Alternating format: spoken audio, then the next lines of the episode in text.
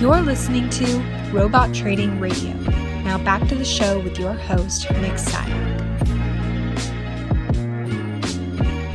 Even if you've never bought stock for a company in your entire life before, you are already an investor. Reason being, most likely you have some sort of currency. What is currency? If you live in the United States, you likely have some dollars, hopefully. And dollars are a traded commodity. The value of dollars can go up and down. So the money in your bank account can essentially increase in value or decrease in value over time. In fact, that's what the foreign exchange market is actually trading. It's trading the value of these currencies. For example, the euro, the pound, the dollar, the yen. All of these assets are being traded constantly.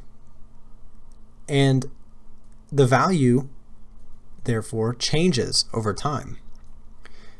So even if you've never bought any sort of investment, if you've never bought real estate or invested in a business or bought stock in a company, you have already been an investor ever since your first dollar you've ever received in your life.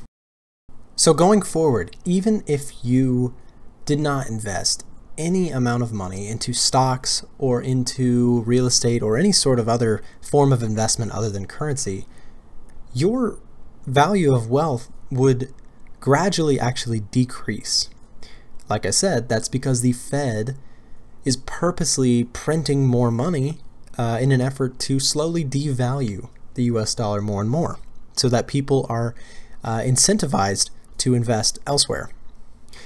So, with that in mind, people very quickly, when you tell them that you trade or invest in stocks, very quickly will ask you some sort of question along the lines of, well, isn't that risky? Couldn't you lose all your money?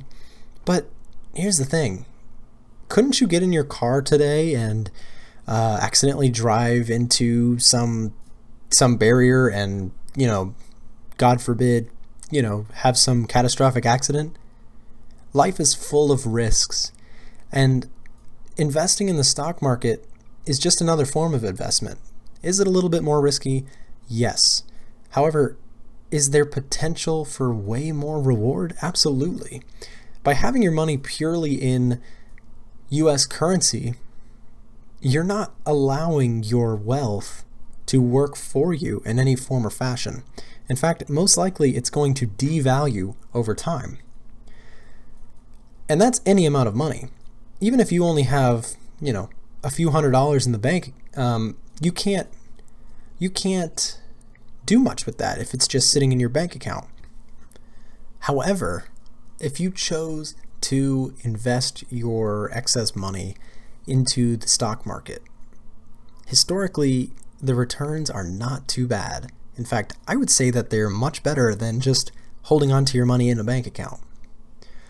For example, let's talk about the S&P 500.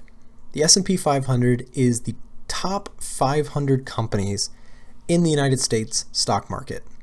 You can buy essentially the average of all of these companies, all of their performance. You can buy that in the form of what's called an ETF or an exchange traded fund. So essentially if you can if you are interested in investing your money in some sort of if you believe the stock market will increase in value which if you look historically the numbers are not bad at all if you choose to invest in the stock market, buying and holding the S&P 500 or the SPY, which is the symbol traded on the stock market, the average annual return after uh, adjusted for inflation, according to Investopedia, is roughly around 7% a year. Also, to note, there are years that are better or worse than that, of course. There are years where the market has an increased value of 20%. There are also years, not to forget, that we've seen the market go down as much as 30% or 20% in a year. So, with that in mind, is there risk? Absolutely. Is there reward? Absolutely. If you had bought and held the S&P 500 for the last uh, I don't know 20 years, you would be looking pretty good right now compared to just holding on to your money in a bank or holding on to your money in the form of gold. The S&P 500 has historically been an amazing investment. It definitely has its ups and downs. There are points in times, uh, for example, 2008, when we had just terrible market crashes that were just absolutely horrendous. I, I had the fortune of not actually being a trader during that time, and that's something that I think about. I can't uh, can't get too comfortable with having a bull market all the time. However, it's something that historically I can see. I can see how uh, terrible that is. Uh, to hold on to stocks that are going down as much as 30% in the year. That sounds terrible. But along the long term, those are just bumps in the road. As terrible as they are in the moment, those are just small corrections on the overall chart of the S&P 500. If you don't believe me, pull up the chart. Take a look at the S&P 500, the SPY, and scroll out as much as you can on the chart. Look back as far as you can and you'll see what I'm talking about.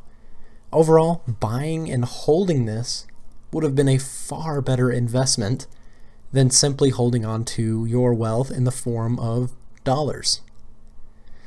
So, what am I getting at with this? Yes, there's more risk. However, there's also more reward. And like I already said, life is full of risks, whether you choose to have them or not. Investing or trying to make your money work for you involves risk.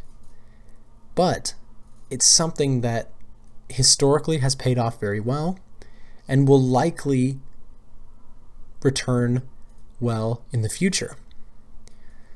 So, my advice I'm not telling you what to buy, I'm not telling you whether you should buy or not. My advice is I think some form of investing is already being done by you, whether you know it or not. Personally, I'm invested in both the stock market as well as invested in my algorithmic trading robots. They are a form of investment. I allocate money to them, and the value of that investment goes up and down based on their performance. So, with all that in mind, I hope you got something out of this podcast today. Like I said, we are all already invested in some form or fashion. And I hope that you'll consider all of your potential investments in the future and know that, yes, risk is a factor, but so is reward. And it is very important, in my opinion, that you learn to make your money work for you and help you along the way. With that, guys, that's going to be the end of the podcast. I'm really appreciating all the feedback and loving the fact that we're getting a couple viewers going on in here.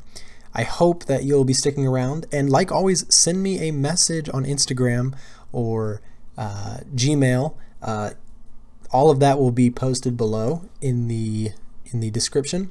And if you aren't already, please consider following or uh, liking the video or the podcast or whatever platform you're viewing it on. I've got it on uh, SoundCloud as well as Apple Podcasts.